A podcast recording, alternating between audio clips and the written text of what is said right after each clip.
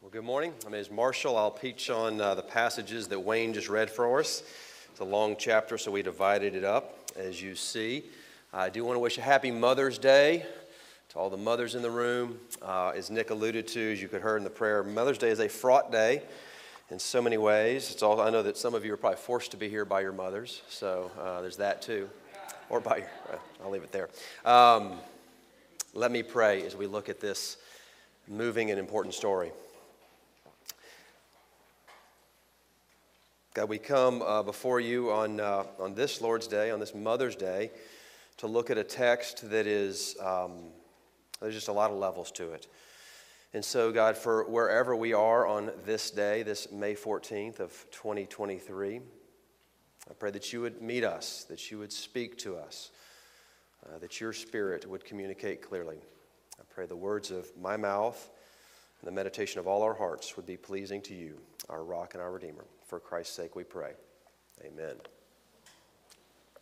We have been and are studying the story of Joseph. Now, Joseph is the last story in the first book of the Bible. The last story in the first book of the Bible. The first book of the Bible is called Genesis.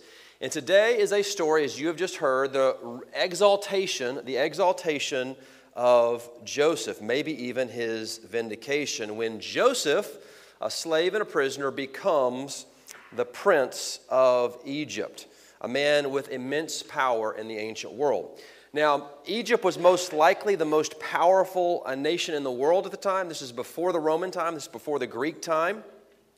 And because Pharaoh had absolute power over that absolutely powerful nation, to be the number two person is to be a person of immense influence and power. I think it's fair to say, this is my estimation, but in relative terms, in relative terms, Joseph would have been more powerful than the president of the United States of America.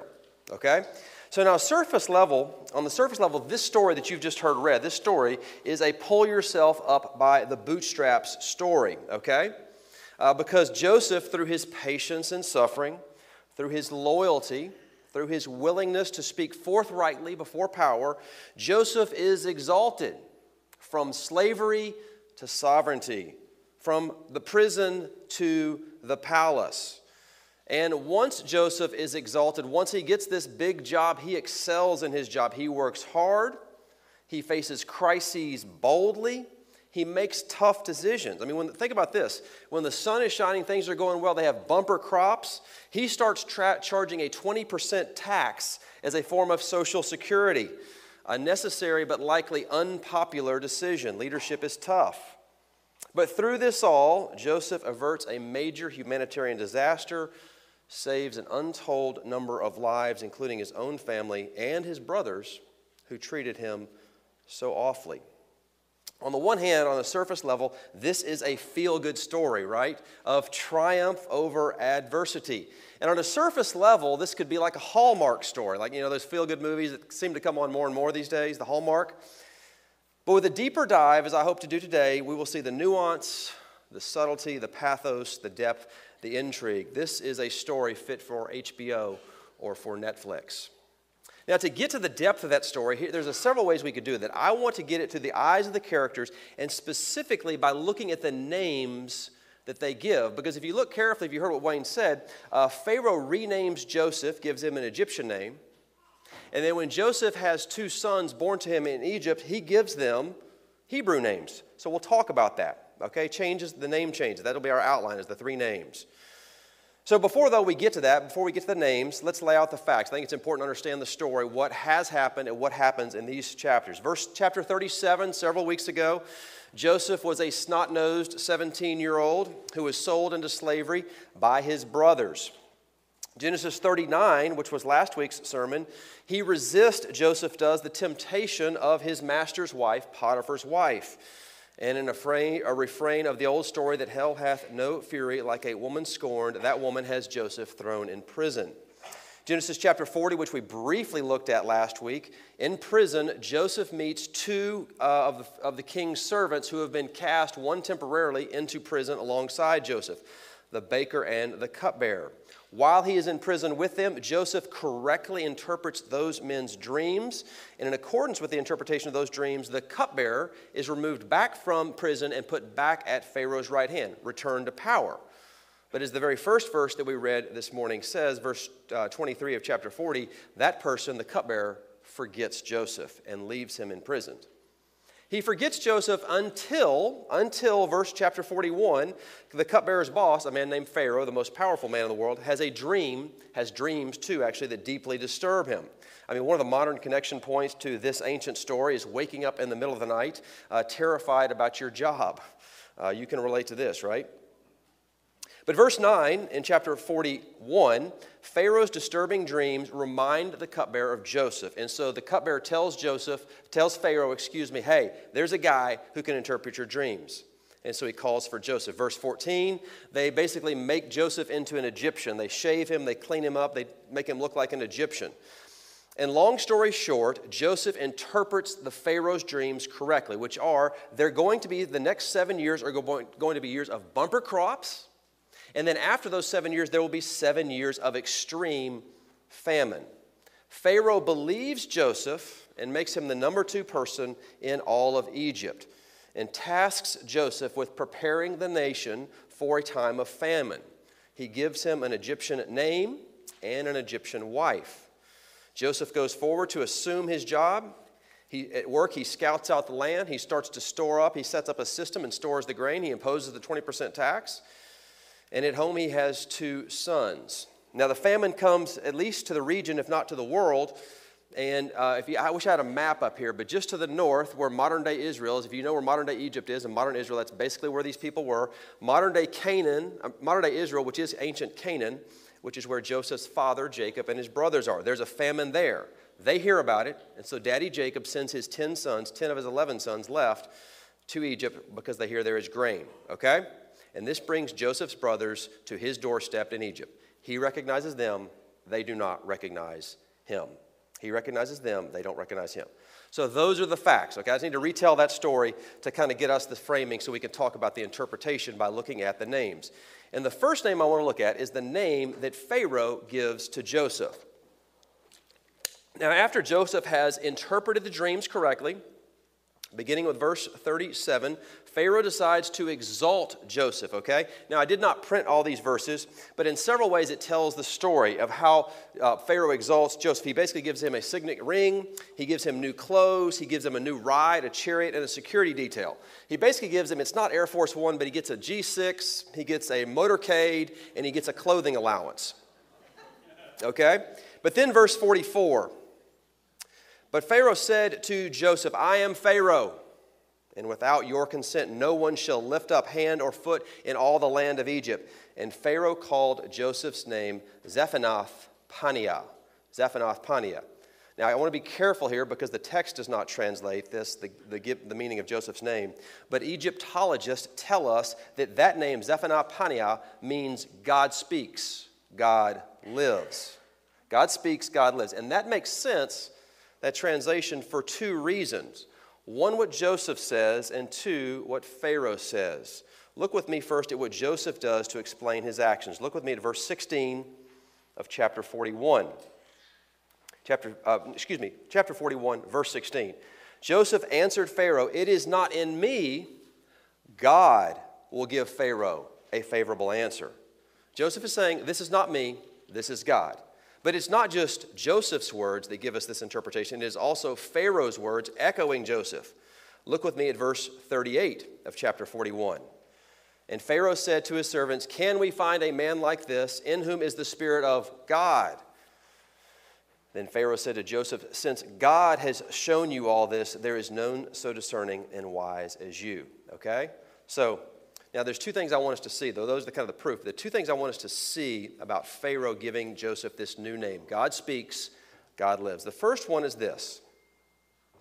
This is one of countless examples of God's people uh, being a blessing to the nations. God, when God called J- Joseph's great-great-grandfather, a man named Abraham, he says, you are blessed to be a blessing to others. You are blessed to bless the nations, to bless others. And in this instance, we see Joseph Abraham's great-grandson blessing the nations. He's blessing the nation of Egypt by intervening, by interpreting, and eventually leading so that Egypt is not decimated by famine. And friends, that is such a good word for us to remember because we too are called to be a blessing to the nations. We are called to be a blessing to our neighbors. We are God's people, and God's people throughout time are called to be a blessing to all around them. One of the reasons that we chose our logo, which is a shade tree, which is because we're in the tree streets, but we also chose that logo of a shade tree is because we want to be that for our na- our neighbors and our friends. A shade tree, a blessing to those around us, our neighbors, our friends, everyone on the North Shore. We are called to be a blessing to the nations as Joseph here is to Egypt.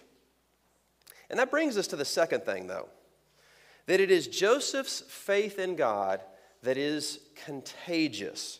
Joseph's faith in God is contagious. Pharaoh comes to Joseph with a problem. And Joseph speaks of that problem using the name of God. And Joseph actually speaks to Pharaoh interpreting the reality through the lens of God. He says, it's not me, it is God.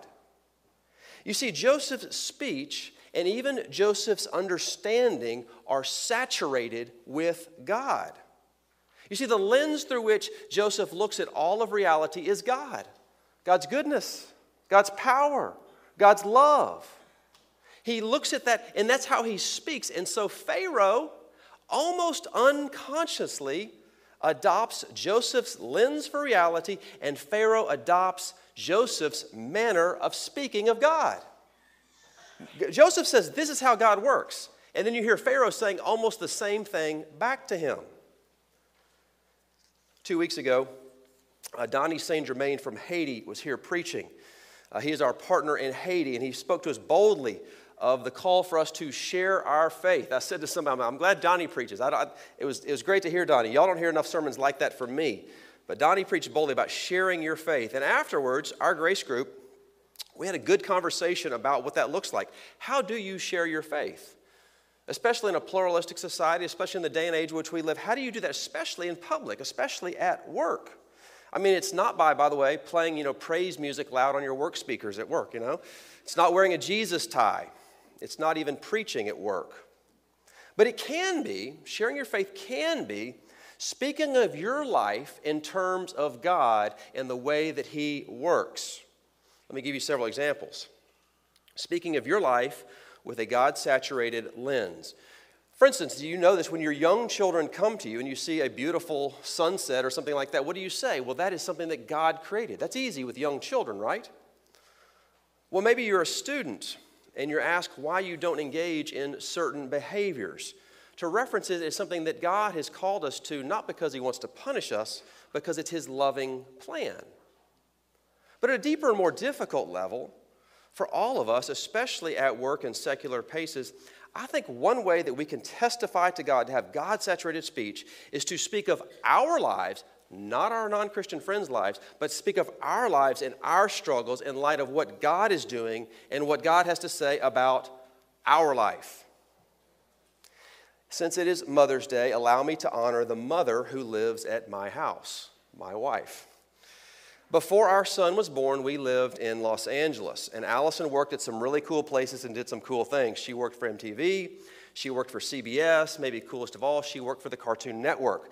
Uh, if you ask her, Grammys, ESPYs, Emmys, she's been to all of them because of her work. And she loved her work and the people with whom she worked.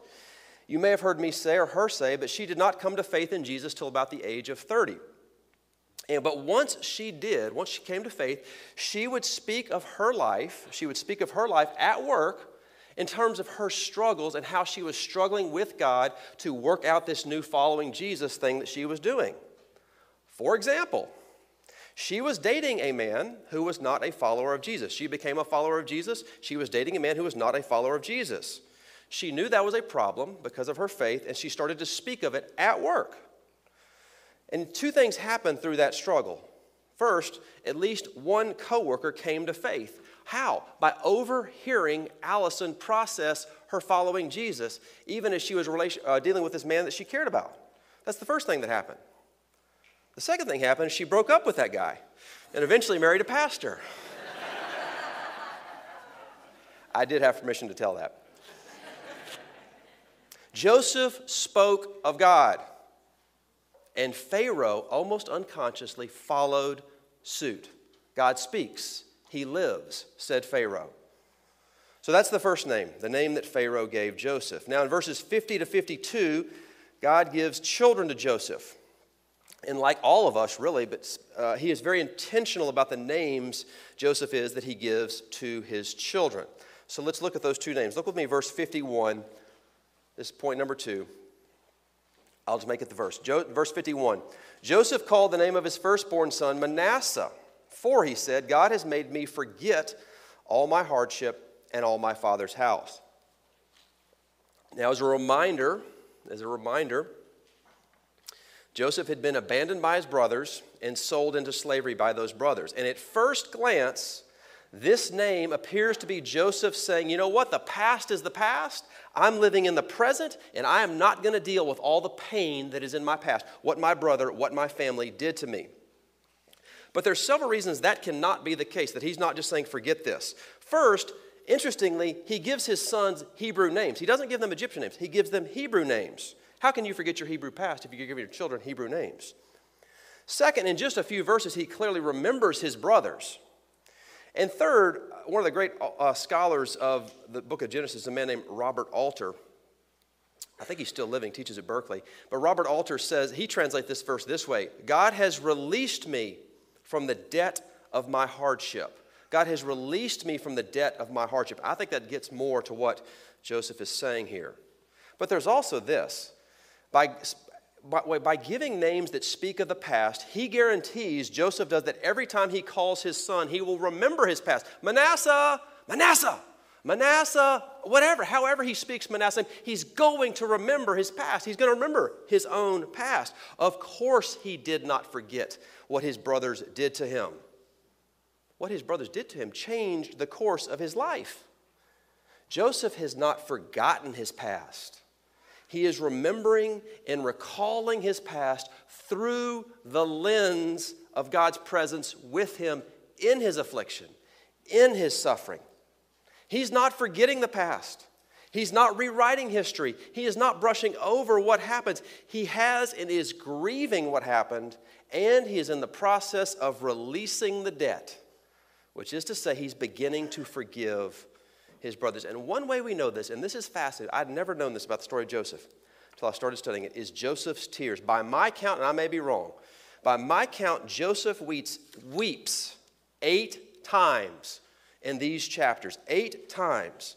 And it's one of the things that's interesting, just as this is the whole this whole point is a little bit of an aside. Joseph is never recorded weeping or crying in prison, or in the pit, or in affliction. He is only recorded weeping and crying once he has been exalted. And the first time he weeps is the last verse that we read today, chapter forty-two, verse twenty-four. But we'll talk about that in a second. But let this sink in for just a moment. Powerful North Shore people, let this sink in. The second most powerful man in the world weeps eight times. He weeps in private. He weeps in public. He weeps for his own hurt. He weeps for what his brothers have done to him. The last instance of his weeping in Genesis chapter fifty, he weeps because his, not because he is fearful or guilt-ridden. He weeps at his brother's fearfulness and their guilt. He weeps for others, which is to say Joseph weeps because his brothers are broken. He weeps because he is broken. He weeps because the world is broken. Friends, the world deserves our tears because it is broken. In this first set of tears, which we see in today's passage, chapter forty-two, verse twenty-one and following, it be, he weeps as his brothers begin to acknowledge their guilt. Verse twenty-one, we are guilty concerning our brother. And when he hears them say that, it's then that he weeps. That's what prompts his tears, which is to say his tears are tears of grief and forgiveness. And because they are tears of godly gift, they are not tears of weakness. They are tears of hope and of strength. Joseph has not forgotten his past. He is grieving his past. As a counselor once said to me, Marshall, trust your grief. It will move. He's grieving his past, and he is being released from the debt of his past as he begins to forgive his brothers. Friends, my assessment of the North Shore is we don't do this very well. I could probably count on one hand the times I've seen a man weep in my office. One of the times, thankfully, was very recently. You see, so many of us, your senior pastor included, we have these happy faces, these Instagram lives, this facade. That's on the outside.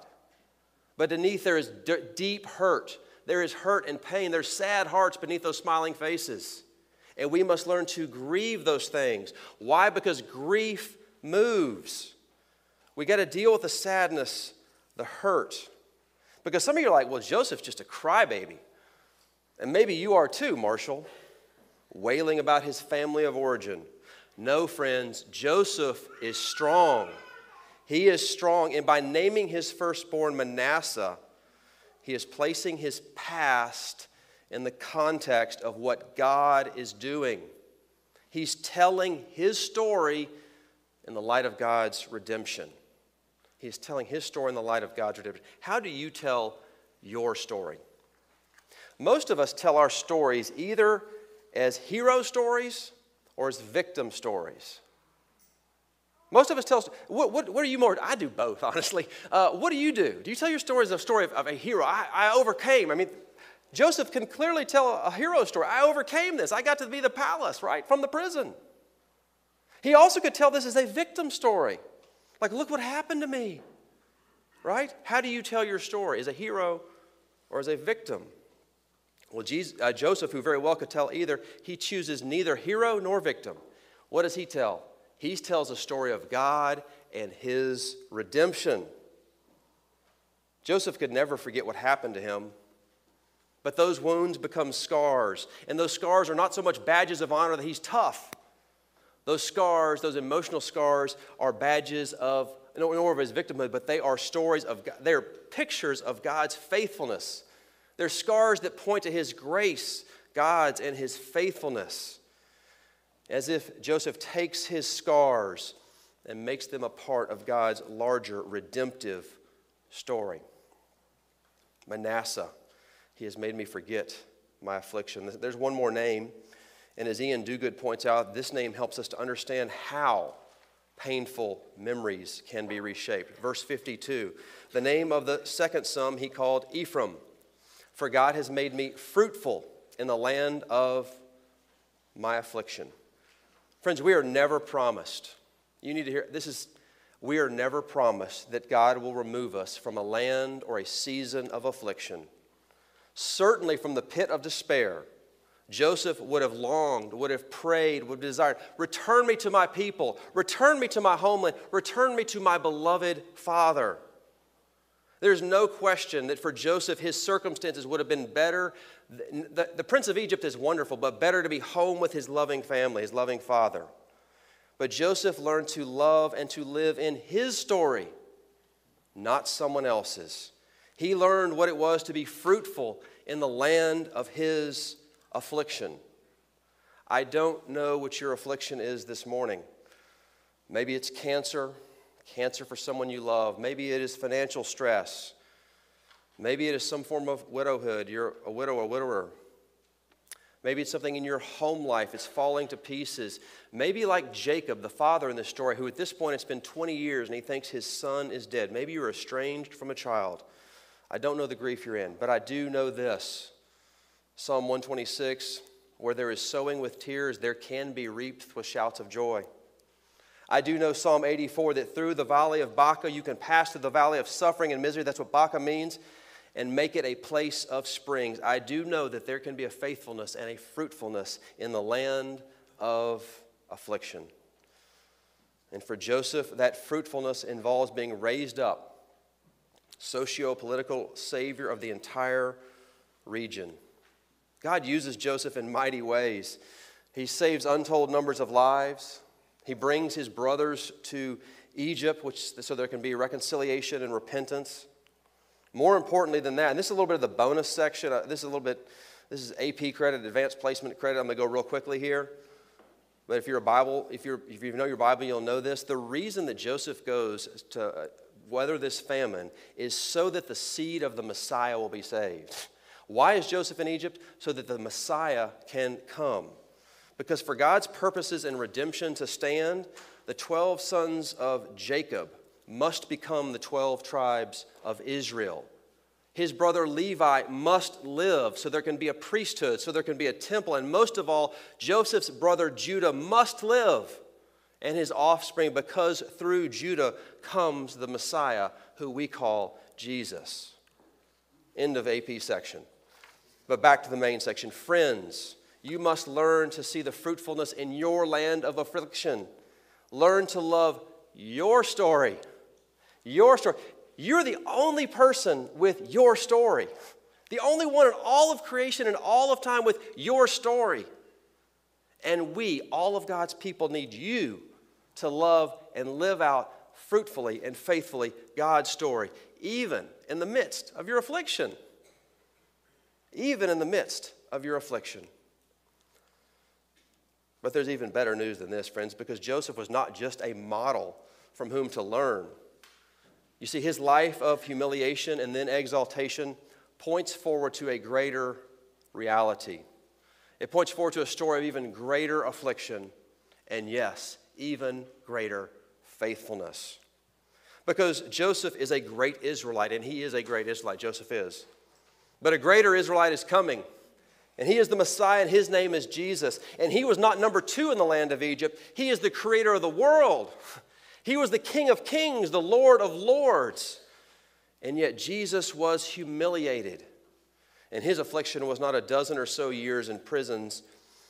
Jesus' humiliation was becoming a human, taking flesh. He be, the God who created all things took on human flesh, and he still has it. He still has flesh. And not only did he take on flesh, Jesus died for the sins of the world. But here's the amazing thing. Like Joseph, Jesus keeps his scars. This is one of the most perplexing things to me in the New Testament. After his resurrection, Jesus shows up in John twenty to Thomas and the disciples, and especially to Thomas, and he shows them his, he shows them his scars, and he says, "Touch it. See where the nails pierced me." Why? God raised him from the dead. Why did not God heal the scars? Why does Jesus' resurrected body have scars? Why the wounds? Why not heal them? Friends, because the scars speak of a beautiful redemption. They speak of a great love. Jesus will never forget his suffering. Jesus will never forget his affliction, his betrayal, his denial, his death, the innocent for the guilty. He will never forget his scars. Because your hands, your names are written, our names are written in those scars. He does not want to forget the affliction because he does not want to forget the fruitfulness. And who is the fruit? We are. We are the fruit. And so his affliction was so that we might be the fruit. And so if you are a follower of Jesus, you can look to those scars and know that your God loves you. And if you are not a follower of Jesus, but you're considering the claims, you can look to this Jesus and know that his scars are the marks of his love for you, because in his furnace of affliction, he bore a great faithfulness and fruitfulness that we might become and that we are the beloved, the beloved of a God who gave himself for us. Jesus was afflicted so that you and I can be his. Let me pray for us.